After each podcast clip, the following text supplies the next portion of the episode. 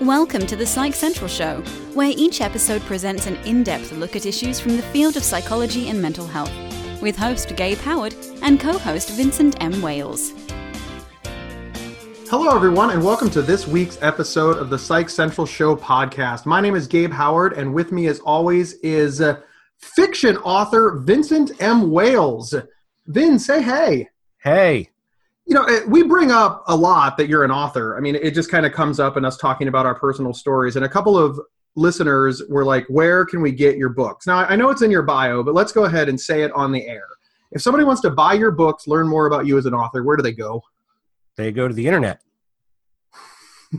this is why you don't sell much. What website do they go to? www.vincentmwales.com.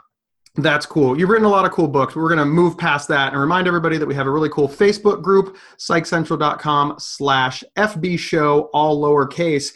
And what we want to talk about now are relationships, specifically people who live with mental illness, being in relationships with, with people who don't live with mental illness. As, you know, I've been married three times. That's kind of how this came up. I've, I've been in a lot of relationships and, you know, two thirds of them have failed.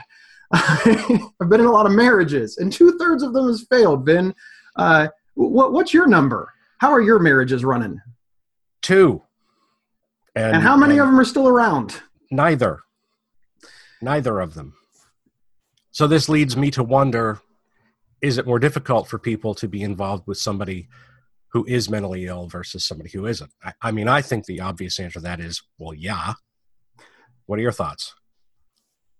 First off, I think that being mentally ill makes everything more difficult. Right. And since romantic relationships are, you know, contained within everything, yeah. I mean, when I'm depressed, I can't get out of bed. And if I have trouble making it from the bedroom to the bathroom, then, you know, meeting the basic requirements of being a, a romantic partner are. Yeah. It makes it tough. It does make it tough. But, but people have done it I, am coming up on six years happily married. Uh, and, and, those are the whole six. Like there, there, there's, there's no joke coming at the other end. We've been together for ten, happily for six. I, I don't, yeah. I don't have that, but, but I do have the bad relationships, and, and you know, bad, not good, ended in divorce because it, you know, I just didn't know what I was doing. I wasn't, I wasn't capable of living in my own skin, let alone being available for somebody else. So I think what we ought to do today is try to offer some suggestions to people who are not mentally ill about how to better handle the relationships with somebody who is. I'm glad you brought this up because I talked to all the non mentally ill people in my life, and this is what she said. my wife does not live with bipolar disorder like myself, and, and I met her when I was well into recovery. And I think that this is one of the keys to success for us. I took care of my own needs first. I was stable. I was in recovery. I had something to offer other than I'm not living very well.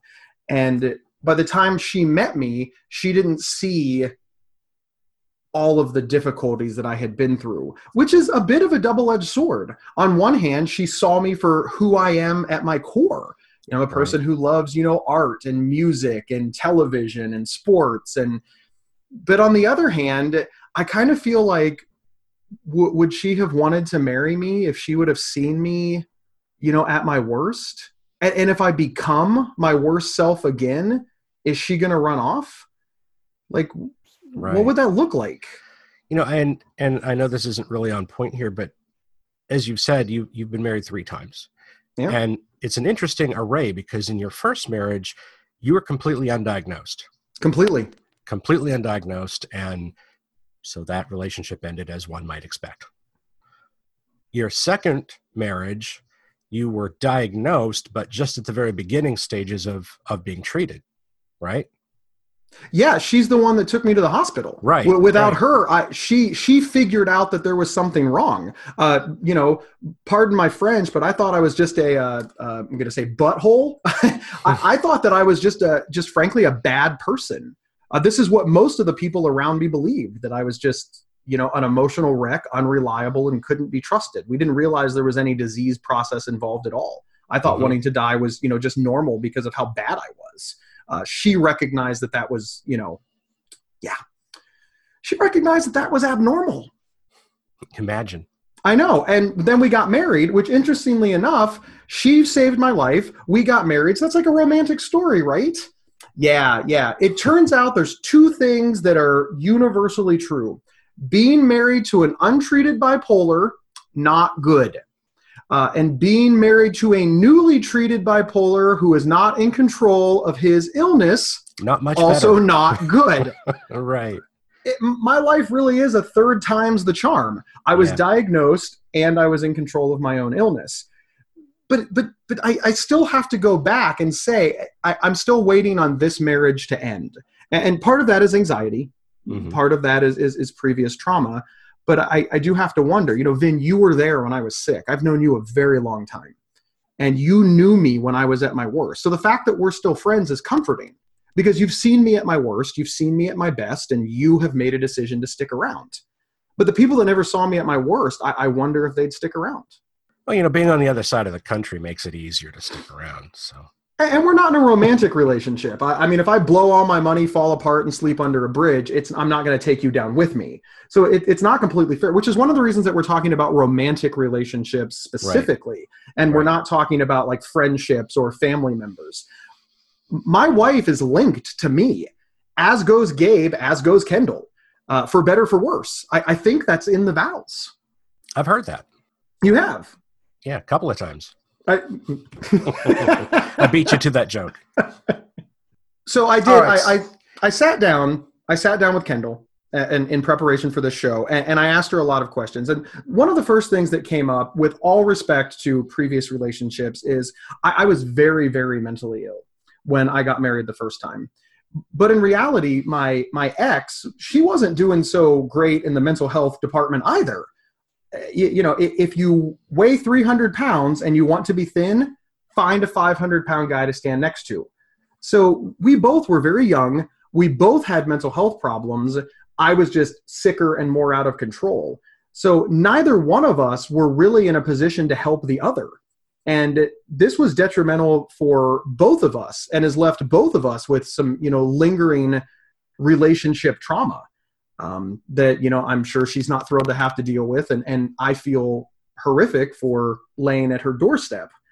By the time my second marriage came along, I had regrets, but I, I don't know. It, it was very, very different. But the one thing that we didn't do, and I'm I'm friends, longtime listeners of the podcast have heard her on the show. Mhm. We're still friends because we understood how to work together to manage mental illness, but we didn't put any time, energy, and attention to all the other parts of marriage. We handled the mental health part great. So that's half the battle. if I've learned nothing else from being, you know, unsuccessfully married twice and successfully married once, it's that there are no shortcuts. Living with mental illness just added on more work. It didn't take any work away. All of the basics of being in a romantic relationship still apply.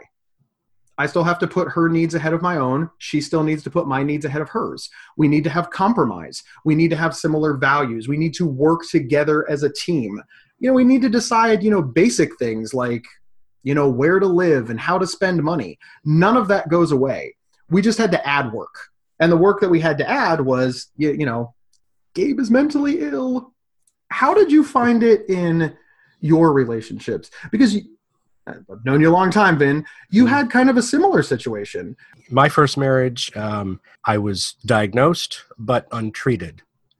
And I was still in that stupid phase where I thought I didn't need external help, that I could do it all within myself, which was utterly wrong. And that was my bad.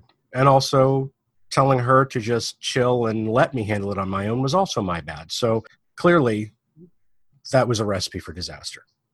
In the second one, I had I had at that by that point I'd had some some treatment, but still was not on antidepressants, which I should have been, and so still had its own set of issues there. So yeah, I, I so I haven't done number three yet. Now that I am on antidepressants, I, I should probably get married again. Is that what you're you're trying to get at? It worked out for me. And on that note, while we're at break, if everybody could think of all their single friends for Vincent M. Wales, the famous, famous author and podcaster, uh, we'll be right back. We're going to step away. This episode is sponsored by BetterHelp.com. Secure, convenient, and affordable online counseling. All counselors are licensed, accredited professionals. Anything you share is confidential. Schedule secure video or phone sessions, plus chat and text with your therapist whenever you feel it's needed. A month of online therapy often costs less than a single traditional face to face session. Go to betterhelp.com forward slash psych central and experience seven days of free therapy to see if online counseling is right for you. BetterHelp.com forward slash psych central. Welcome back, everyone. We're talking about uh, mental illness within relationships. And now that we've discussed all the bad aspects of it, what advice can we give to the non mentally ill half of the relationship in order to make things better for the two of them? So it's like a one two punch. The first thing is is I have to be completely honest with the person that I'm that I'm in the relationship with. I have to tell her everything. I, I don't get any credit for, you know, hiding what I'm going through, hiding my symptoms, hiding my illness. And then what they need to do is accept that at face value. You know, they need and, to and ask, they need to ask, yeah. right. They need to ask appropriate follow up questions. They need to educate themselves about that illness. Educating is a big one. That is a really big one, I think. And it's not just educating in terms of, you know, the, the clinical side of things. It's also educating about how that illness affects their partner specifically. Not just in the big you know grand okay here's what bipolar disorder means in, in a clinical sense but what does it mean for gabe? How does it affect gabe? So it needs to be a very personal kind of education. And that personal education has to be it has to be a partnership Mm-hmm. One of the things that my wife and I have done is I tell her what I need, and she doesn't follow blindly. And, and I really think that's the key. I don't just get to say, Hi, I live with bipolar disorder, so I get to choose dinner tonight. Uh, it, it, doesn't work that way. Never, um, not even once. Did did did you try it? I, you know, I have, and and you're actually correct. I, I'm kind of glad that you made the tongue in cheek joke because if I said that, which I have, you know, I really need to go to this place and sit in the back. I'm just, you know, maybe like on a vacation or maybe when there's a lot going on or a lot of commotion. And she really, really wants the different restaurant. But because I don't pull that card often, because we're perfectly honest with each other, and she looks at me and she's like, okay, you know, Gabe's hit a wall. He he wants this this comforting escape at, you know, you know, Pizza Hut or whatever. The I, I don't pull that out every time. So she knows I mean it. And that's on me but what's on her is she can't just let me get away with murder because I, I play the bipolar disorder card. Right. It doesn't work that way. So she had to educate herself enough about my illness to know when to push back and when not to. And that can be done in in a million different ways. Okay, maybe a million's an exaggeration, but there are definitely more than five. She did research on the internet. She took a class through a local support group. She went to a caregiver support group. She has asked me endless questions over the six years that we've been together. She's talked to the people around me. She's talked to other people that live with bipolar disorder. She's listened to shows like this so that she can understand what it means. And then finally, she's been willing to make mistakes. And that's the big one. If I give her credit for anything, it's that she's been willing to make mistakes because it's in those mistakes that we've learned together. And finally, oh my God, does she forgive me for all the mistakes that I've made? And will no doubt make in the future. Because that's what marriage is. It's mm-hmm. not about not making mistakes. It's not about not arguing. It's about working together to get to that, I don't know, blissful marriage in the sky. Okay. Stuff is always in the sky. In today. the sky. In the sky. I hear there's pie there. So then you're you're single. And I know that you want to be in a relationship because we've discussed it before. Mm-hmm. What are your hopes for your partner? Like what do you want them to know and understand? How do you want them to enter the relationship so that you have the best odds of you know m- making number three work? It's kind of a timely question right now too because i've been out on a few dates with somebody and and we're still doing that so it's it hasn't ended yet. But uh, lately uh, this past week has been a pretty bad one for me depression wise and you know since i don't live with this person, she's not really seeing it. You know, I might, you know, in the course of, of texting with her during the day, I might say, yeah, it's kind of a kind of a crummy day. I'm, you know, the depression is winning today, that kind of thing. But that's not the same as her experiencing it. So I do have fears.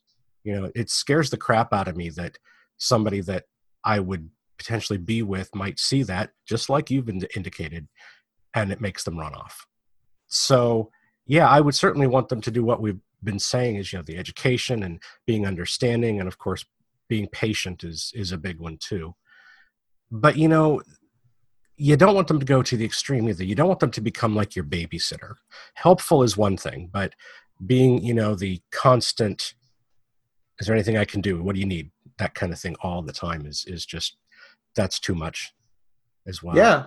You just described my second marriage. ah. I, I, again, as I stated, we did a great job me and my second wife of managing bipolar disorder of managing the mental health system of getting me the help that i needed in order to become you know well and and and and i am so thankful for her and it's why we're still friends but we put absolutely nothing as you just said into the marriage mm-hmm. all there was was her being my caregiver there was nothing else and and that was problematic so to the listeners out there, if your entire relationship is about your mental illness, you, you, you need to expand. You need right. to get a hobby. Another thing that, that is important for them to keep in mind is that, you know, some days will be better than others. I've been having a, a kind of bad time recently, but it'll get better because it always does. So, yes, some days will be better than others. There will be bad days. Just expect that. And, and you know, be flexible, be ready for it. And from our perspective, the people that we love are going to have bad days too. They, they sure. may not they may not be related to mental illness, but you know, listen, as as much as I love my wife and as much as my wife is is free from you know severe and persistent mental illness, yeah, she she still gets grumpy. she still has bad days at work. She still sure. yeah. I, I mean, yeah. we all have to tolerate things from our loved ones, and this this is a good segue into another point that we as people living with mental illness need to understand sometimes our our significant others are going to need breaks oh, absolutely absolutely any kind of if you are a caregiver of any sort whether it's for you know somebody that you are literally being a caregiver for physically because they're you know infirm or just being with somebody who is mentally ill you need yourself you need your your time for yourself you got to take care of yourself in order to be able to better tend to other people. That's just. I think the phrase that you're looking for is that you can't pour from an empty cup. Well, I wasn't looking for that, but yeah, that works. And it's important to understand in your relationship that the person you're in a relationship with isn't your caregiver. They might do caregiving tasks, just like if my wife has surgery, I am going to be her caregiver to get through the surgery. I don't consider Kendall my caregiver, I consider her my partner. And as my partner, sometimes she needs to help care for me because I am managing a long term illness. So that's good. If you look to your significant other to do all the work for you, you've created an imbalance in your relationship. And if you are looking at your mentally ill partner and thinking, oh, I have to take care of you because you can't take care of yourself, then you've created an imbalance in your relationship.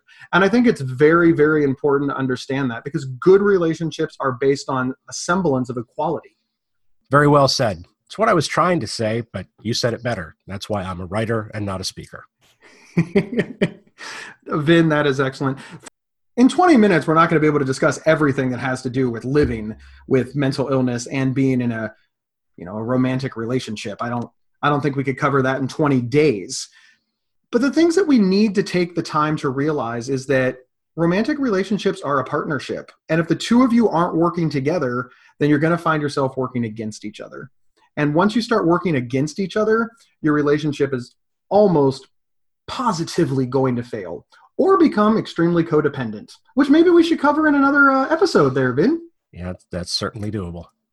All right. Thank you, everyone, for tuning in. And remember, you can get one week of convenient, affordable, private online counseling absolutely free, anytime, anywhere, just by visiting betterhelp.com slash psychcentral. We'll see everyone next week. Thank you for listening to the Psych Central Show. Please rate, review, and subscribe on iTunes or wherever you found this podcast. We encourage you to share our show on social media and with friends and family. Previous episodes can be found at psychcentral.com/show. PsychCentral.com is the internet's oldest and largest independent mental health website. Psych Central is overseen by Dr. John Grohol, a mental health expert and one of the pioneering leaders in online mental health. Our host, Gabe Howard, is an award winning writer and speaker who travels nationally. You can find more information on Gabe at gabehoward.com.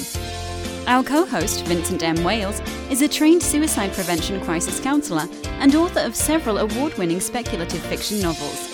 You can learn more about Vincent at vincentmwales.com. If you have feedback about the show, please email talkback at psychcentral.com.